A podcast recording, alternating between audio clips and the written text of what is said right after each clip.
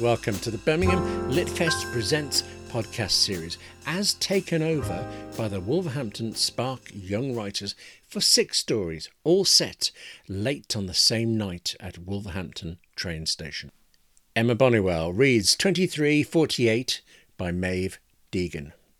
The 2348 train to Birmingham New Street from platform 2 is delayed by 8 minutes. This is due to signal failure. It's now expected at 23.56. Apologies for any inconvenience this causes. I am always late.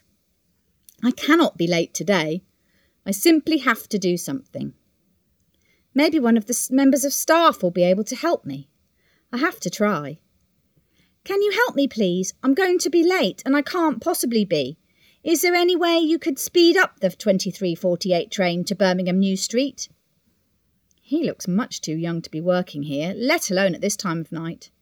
I'm afraid I can't do that for you, ma'am, but I would recommend you go to one of our waiting rooms until the train arrives. He obviously does not understand my dilemma. But can't you do something? I can't be more than a second late. I assure you, ma'am, your train will not arrive a second later than expected. Now, please take a seat in one of our waiting rooms. Refreshments are available. All I can do is stare. Is it not clear that I am in a desperate situation? He seems to think sitting in one of his waiting rooms will solve the problem. I will not just sit and wait for my train to arrive. I cannot afford to wait. I must leave now, and I will. I'm afraid you don't understand. I must leave on my train now, or I will be late. If you cannot solve the problem right now, I will have to find somebody else who can. I'm very sorry, but I can't, ma'am. However, you can complain on our website if you feel it necessary to do so. Please take a seat in the waiting room. There's one just down there. You haven't got long to wait now. I look at him defiantly. He is much too young for this sort of thing. I expect he won't last long in this job. I will have to find someone else with a little more experience in this field. I will, I say, and walk away. It appears that I must solve this problem myself, or not at all. There seems nothing for it but to go and sit in one of his wretched waiting rooms until my train does arrive, late as it may be. I walk along the platform briskly. The lights are flickering. Another thing to complain about. I have a whole list by now. The door to the waiting room is slightly open. There is obviously quite a crowd in there. It is far from quiet. Noise is the last thing I need now. I find a space in the corner of the room and try not to look anyone in the eye. I don't have time for conversation. I'm going to be late. There doesn't seem to be anything I can do. I can complain on the website all I like, but that won't make the train arrive any earlier. I need to act. And fast. My time is running out. I get up and peer out of the waiting room window. There are no other members of staff on the platform. I go and sit down again. I suppose I will just have to wait eight minutes until the train arrives, if it ever does. I can't sit still. My fingers claw at the zip of my coat, the clasp of my handbag. I feel at my wrist for my watch. It isn't there. I must have left it behind. I search desperately around the room with my eyes. There on the wall. Ticking quietly. Five minutes left. Three gone. Already. Five minutes to do nothing. I look at the clock. I watch as the seconds tick by. So quickly. Too quickly. I can't sit in silence doing nothing. Letting the train arrive late to the platform, letting myself arrive late to the station. Surely someone else must be feeling the same way. Someone else must be desperate to go. Someone else must be itching to leave.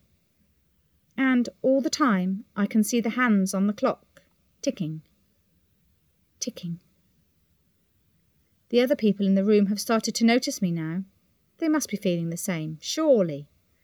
There is a woman shivering in the cold, a man next to her, blue eyes. They must be his friends. The rest of them, drunk. They must all be drunk. They are all staring now, looking at me. I look at the clock. Tick, tick, None of them seem to care. None of them seem to even have acknowledged that the train will be late. Eight minutes, a whole eight minutes, ticking away. I check the clock. Tick, tick, tick. I divert my gaze to the window. Dirty glass, cracked. Outside, the night looks grim, cold. Tick, tick, tick, tick. I look back at the clock. What else is there to do? Tick, tick, tick, tick, tick. I focus on the window again. This time I wonder how many people are out there. There were some when I came, not many. Maybe there are more. Maybe uh, there are lots of people, a whole army of them. Maybe the train will come earlier if I'm out on the platform. I leave abruptly. Nobody notices. Nobody needs to. I am out of the door and into the cold within seconds. I wrap my coat more tightly around myself. I have given up hope now. I will just have to complain on the website later, when I get my phone back, if I ever do. Best to keep unnoticed for now, until the train comes. What is there to do in eight minutes? I walk down the platform several times. I kick one of the vending machines out of frustration. I glance briefly at the train timetable. Four minutes. Not too bad, I suppose. I try sitting on one of the benches at the side of the platform. Cold and hard. Three minutes left. Only three. I can wait three minutes. Three minutes is manageable.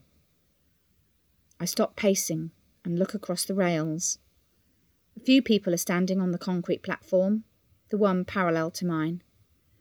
Maybe platform three or four. I can't be bothered to check.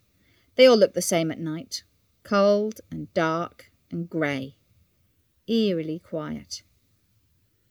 I glimpse the train timetable out of the corner of my eye. It flickers every now and then, buzzes. They ought to replace it, really. I make a mental note to complain about that on the website, too. If only I had my phone, I could do something with my time. I still feel agitated, uneasy. I should be on the train already. I should have been on the train five minutes ago. Six now. I peer through the cracked window. The clock is just visible, ticking away. I could do something if I'm fast. But it probably won't be worth it. The staff here are useless. Better to just wait. Stand here and wait. Not long now. I walk right to the end of the platform, right to the bit where it slopes down and disappears into the tracks. Then I look back at the train timetable, at the amount of time left. One minute. I walk back down the platform, to the place where, in the daytime, there are shops selling snacks.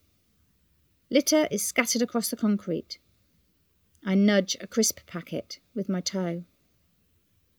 I look behind me. People are stirring along the platform, picking up their belongings. In the waiting room, everyone is getting up. The train is due. Any second now.